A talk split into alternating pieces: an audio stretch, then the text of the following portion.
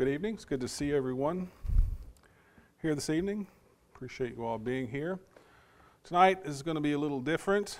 Um, a little bit of housekeeping things to do, and um, kind of in a transition between series of lessons. So we'll talk about that a little bit. Um, first, just let me mention that we have concluded our series on the parables, and I enjoy doing the series kind of lessons on Sunday night. So I thought that we'd start up another one, um, but I haven't quite decided what that's going to be. So if you have some suggestions, please let me know. Um, one thing I've thought about is maybe doing the Sermon on the Mount, doing a series of lessons on the Sermon on the Mount. Just one idea I had. But please, if you have any ideas on what you might like to hear over the next weeks and months, um, let me know. I'd be glad to, to hear what you might say. Um, as far as tonight's lesson, like I said, we're, we're in a transition here. I haven't quite decided what we're going to do next for a series, so next couple of lessons on Sunday nights will be uh, just some things I have on my mind and um, some lessons that I want to bring to you that I hope will be beneficial. Um, as you can imagine, when um, you're studying for Bible classes and, and sermons, your, your mind um, kind of gets into a routine and you kind of start thinking about and looking about in your studies always kind of go back to what your long-term studies might be. And i keep finding myself going back to looking at the bible itself. Um, this wonderful book that we have um, that contains so much information um, and is such a wonderful book. So what i thought i'd do tonight is pull some things um, from our study of the, of the bible survey some things that we've kind of touched on, but I, I had uh, information pulled together and just hasn't haven't really presented it. So I thought, well, I'll, I'll present that as a lesson tonight to um, encourage you about this great book that we study. So you're going to hear some things probably that you've already heard, but um, tonight is just really about um, taking a look at, at the book and, and, and, looking at some facts and looking at the, the, story of the Bible kind of in general terms. Um, and hopefully, like I said, deepen our appreciation uh, for this great book. So, what I wanted to talk about tonight was um, this unique book that we have. Um, this book we call the Bible, the Old and New Testament collected together, and the complete revelation of God that we can hold in our hands. And it is quite a unique book. So I wanted to spend a little time to talk about some of the uniqueness of this book. Start off talking about um, what no other book has. Some things that no other book has, like the Bible. No other book has taken so long to complete or to compile. If we think about the years it took to from the very earliest writings all the way through John's Revelation. Some, however you put the numbers together, some 1,600 years or so uh, that it took to compile this book. No other book, um, and there's a typo right there, so please ignore that. No other book has been translated into more languages. I'll talk about that in just a little bit more detail here in just a second. As well as this, no other book has sold as many copies.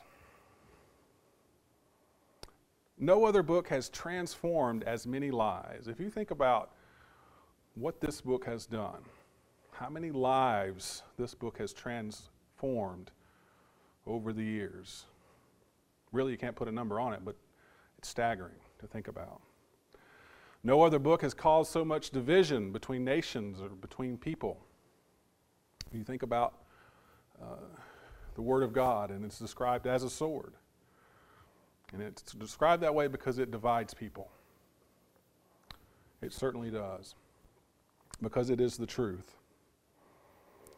No other book has inspired so many people to read and to write and to think. Think about me standing up here tonight. I'm standing up here because this book has inspired me to want to preach the Word of God. And so my life is dedicated to that. And I'm just one person out of many, thousands. Let's talk about some Bible facts. As I mentioned, it's written over a period of about 1,600 years. That's a long time. How long has our country been here? Over, just over 200 years we've been a country. talking about 1,600 years in compiling the Bible. Through 40 generations. Some 40 authors from all walks of life. And this is really one of those things I think that's so fascinating about the Bible. We think about who the writers are. We have people like Moses. We spend a lot of time talking about Moses and him writing the Pentateuch, the first five books of the Bible. He would be a political leader. He was educated in, in Egypt. Think about all the things that Moses went through. And think about the perspective that he had to be able to write what he wrote. Think about Joshua, the successor to Moses, the military leader that would take them into the promised land. Moses having come up to the edge of it and been able to see it, but not being able to cross over into it because of his disobedience. So there's Joshua that takes them into the promised land and leads the campaigns to take over the people of Canaan. Think about Solomon, the philosopher, the king, ruled during a time of peace, had time to write many things, many psalms, many proverbs. Think about Daniel, served in the palaces of Babylon, who would not bow down to the king. In the New Testament, think about Luke, the physician. If you read Luke's writings, the book of his gospel and the book of Acts, also written by Luke, we see also a historian. And he puts things very succinctly and in order and very easy to read through and hear and see the historical account that Luke lays out. It comes from a scientific mind. You think about the perspective that he puts on it. About Matthew, the tax collector. Uh, I've mentioned this before in classes. Tax collectors were not looked upon very fondly in this culture. So here's Matthew putting his humanity into his writing, led by the Holy Spirit. Please understand. How about Paul? Paul the tent maker, who would go on to write so much of the New Testament, his writings, his letters, going back and forth to people. All walks of life, from kings to tax collectors, all these men responsible and more for the writings of the Bible. Bible was also written from many different places, different locales, different areas of the world. Think about where Moses is writing in the wilderness.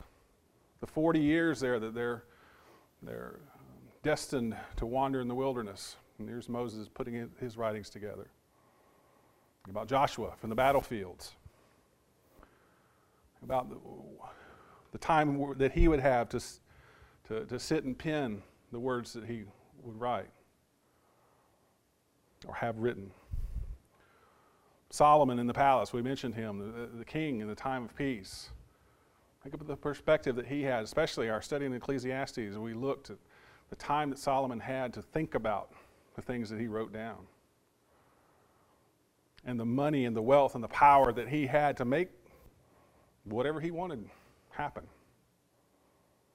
The perspective that he had, the places where he was writing from. We mentioned Luke, Luke was a traveling companion of Paul during some of the time in the book of Acts. You can look through there and see when he's traveling with Paul. We look at a pronoun and when it says, we were going to such and such a place, as opposed to they were going to such and such a place. I mean, that means Luke was traveling with him. So there are times that Luke is traveling with Paul on his missionary journeys. And Paul, some of his writings are during the time that he's incarcerated during the time that he's in prison. And those, that time comes out in his writings. Think about John. John in exile on the island of Patmos. And he writes the book of Revelation. The final book that we have in the New Testament, final book that we have in, in the Bible. It speaks about Jesus winning and about the view of heaven that, he, that John has shown.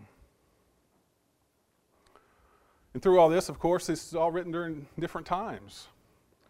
Not only different places, different times. During times of war, during times of peace. Think about um, the war the, uh, that Joshua has to go through, conquering the land. And then the times that are mentioned of, of David and his battles, leading up to the time when Solomon comes in and they have a, and Israel has a time of peace, and the temple is built. There's times of exile, persecu- persecution, and journeying, as we just mentioned. Not only were they, these writers, uh, in one location, sometimes they were traveling from place to place, writing these things down.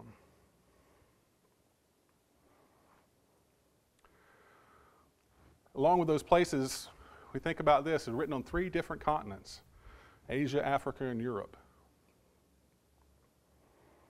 In three different languages Hebrew and Aramaic and Greek. We talked about in the beginning about the translations and, and all that. I found this going through some things. Translated into, as of 1993, translated into 337 languages as of 1993. 2,062 languages have translations of at least one of the books of the Bible. Over 2,000 languages. I didn't even know there were that many languages. it's pretty shocking. but at least one book of the Bible has been translated in over 2,000 languages. Isn't that astonishing? And it's hard to, to put a number on it, but a couple of sources I read and even these were estimates over 5 billion copies of the Bible sold. That's staggering.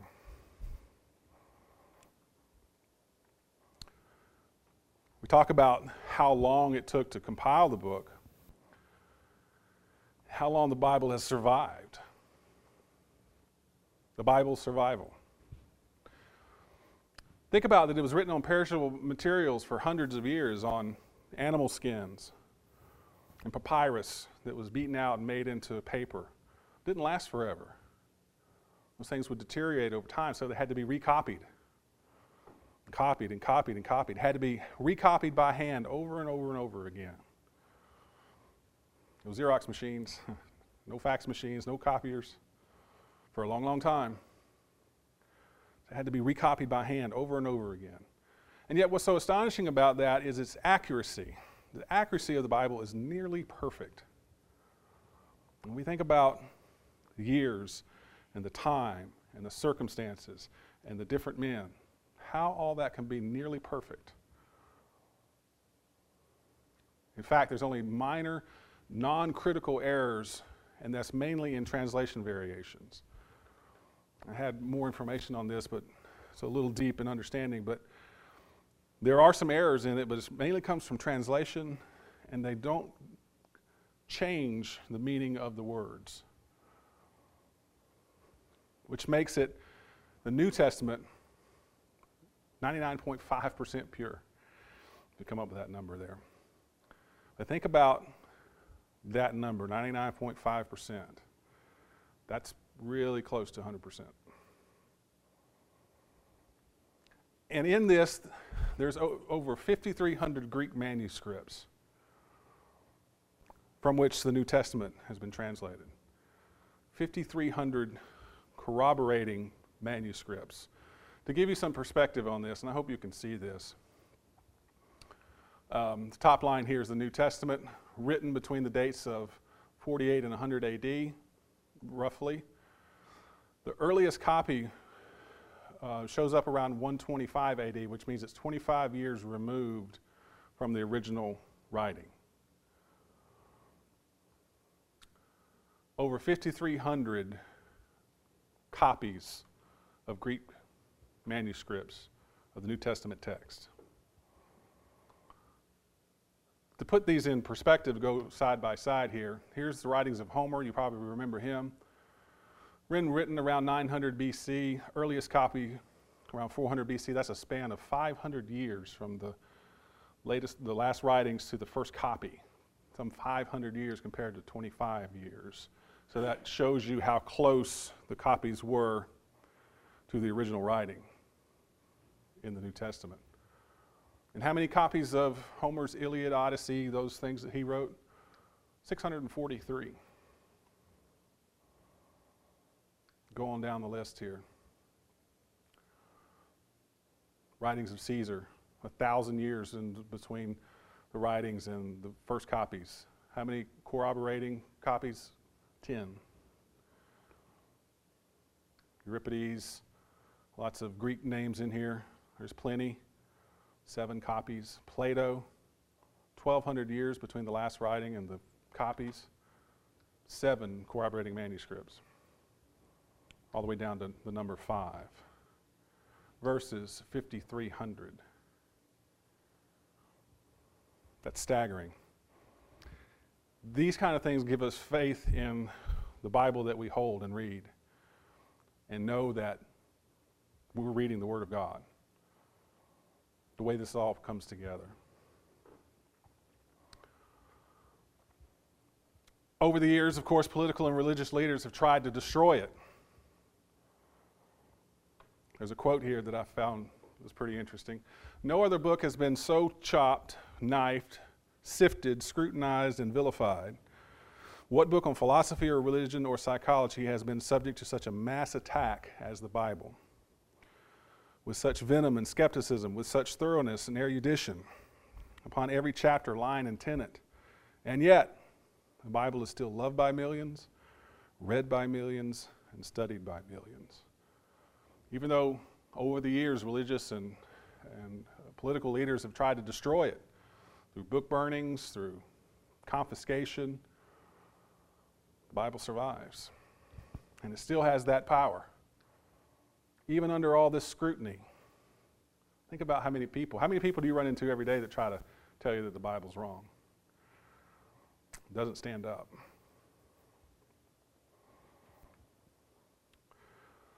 The Bible is a book of. Lots of things that we could put in here. We've been talking about this here recently. Just a couple of things to think about. The Bible is a book of history. We mentioned that. The books, of, the books of the law also include history, going all the way back to creation, the creation of everything, through the flood, through the patriarchs, through Moses leading the children of Israel, all the history lines that pass through the, through the Old Testament into the New Testament. The Bible is a book of prophecy. Along with all of that, all the history, all the writing, all the laws of the, uh, that the Jews were held to, there's the prophecy that weaves through all of that. Beginning there in Genesis chapter 3, with Adam and Eve's sin and the pronouncement against that, and God setting up the eventual redemption of mankind the coming Messiah. That line traces all the way through the Old Testament and this fulfillment in the New Testament.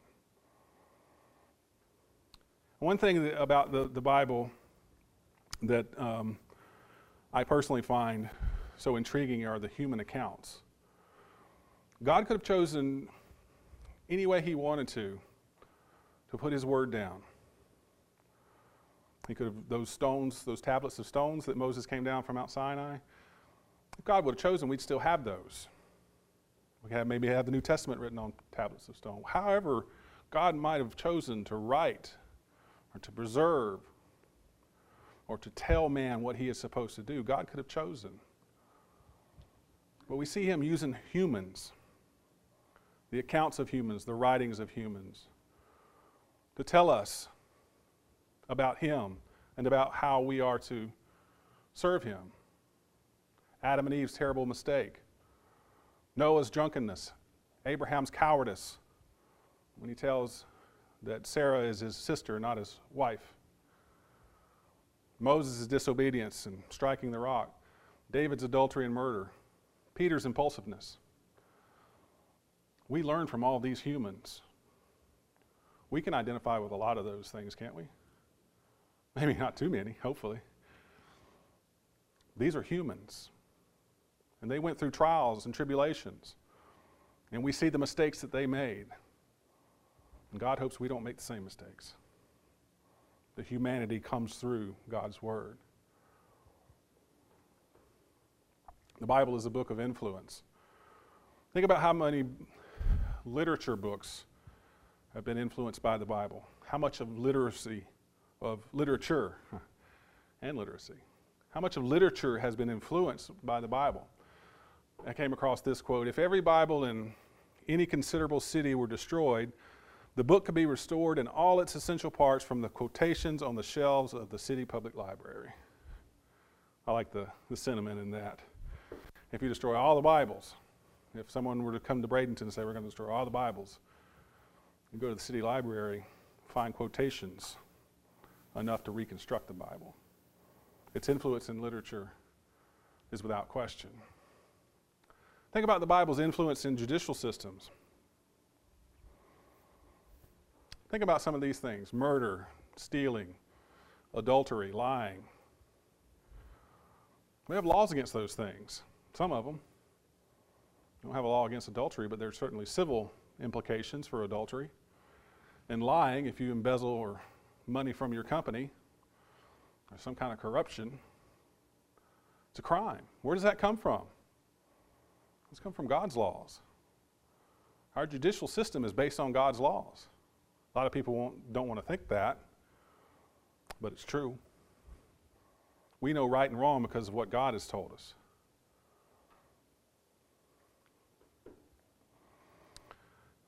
Just want to spend just a moment to talk about the Bible story in a very short manner. I talk about the Bible story beginning with the creation of everything.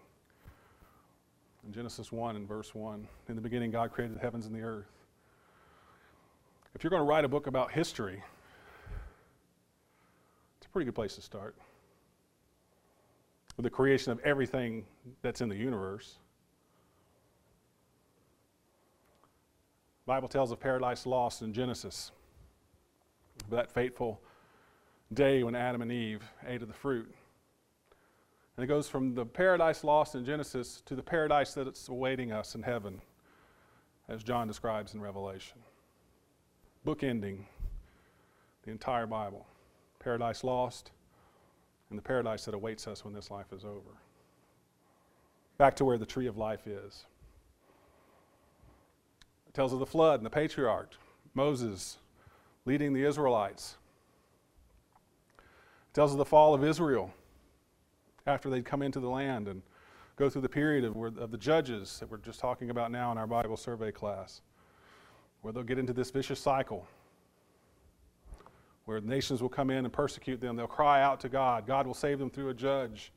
There'll be a little bit of time of peace, and then they'll go right back to the same place where they were before through that, through the kings, until eventually the kingdom is divided and Israel and Judah fall. And they're restored only to partial glory that it once had. And as we mentioned, woven through all of that story is the, is the promise, the prophecy of the coming Messiah. And how God would redeem mankind through the man Jesus Christ. Then we have the angels telling of the virgin birth telling that indeed this one that has been prophesied is going to be born. When Jesus grows up, we have a couple of glimpses of him as a young man, but mostly we see him in his ministry, for three years in his ministry, the region of Galilee. He teaches and performs miracles, and he duels with the religious leaders, the scribes and the Pharisees, which he battled with so many times. And then finally, towards the end of his life, he sets out for Jerusalem. He sets his face towards Jerusalem, knowing that he has to go there and to suffer, to be put on trial, and to be put to death, to be buried, and to be raised on the third day. Crucified, buried, and resurrected. And then the apostles go into all the world and they tell that story That's the gospel message the death, burial, and resurrection of our Lord Jesus Christ. The apostles go into all the world to tell people about that. And because of that, people are saved from their sins. And then, as we mentioned, John concludes with the story of Jesus' victory. The book of Revelation is a little difficult to understand. It is a book of prophecy, it's written in a certain kind of language. And sometimes we have a hard time understanding it. But I've always heard it said this way if you really want to understand what Revelation is about, it's Jesus wins. In The final analysis of it all Jesus Christ reigns as Lord, King of kings and Lord of lords. And that's what the book of Revelation talks, talks us, tells us about. The Bible is a book that we should love the psalmist in Psalm 119, 140 says, Your word is very pure, therefore your servant loves us. And the 119th Psalm is all about the Word of God. But I like the, the fact that this says that your servant loves it. Do you have a love for the Bible? Do you have a love for God's Word? All that we just talked about, that ought to make us love it even more knowing its history, what it's been through, the persecution.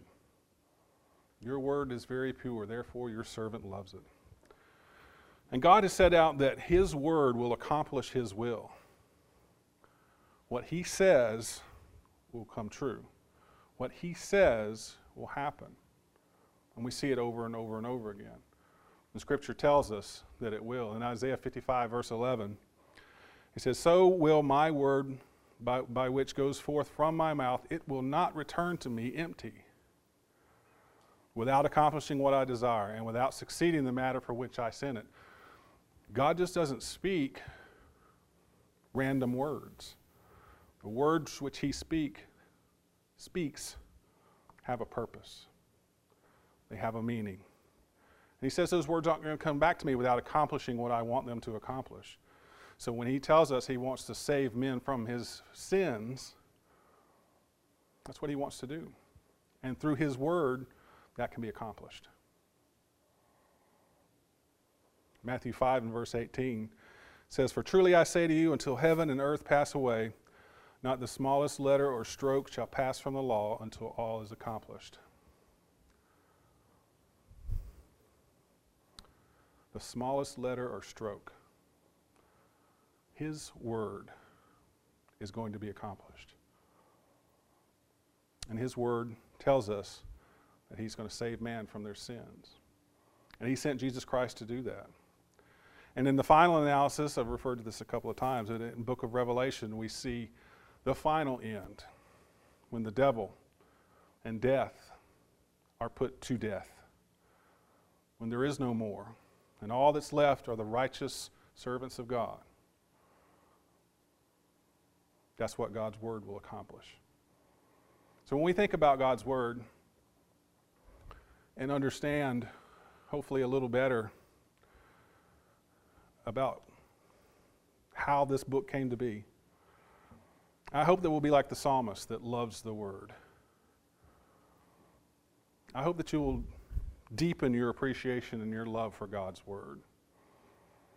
And I hope that you'll um, find the lessons that we're doing on Wednesday night to be encouraging in that way. We're looking at how the Bible is put together and how these men have written these things down and these things have been preserved and the story that goes through. So I encourage you to be here on Wednesday nights for that and to be encouraged by that study. Appreciate you, your kind attention tonight. Not a normal lesson I would normally give on a Sunday night, but I thought it would be encouraging. And we can always understand that God has given us His will, and He's explained it very carefully. So when we come together, we come together to edify one another and encourage one another.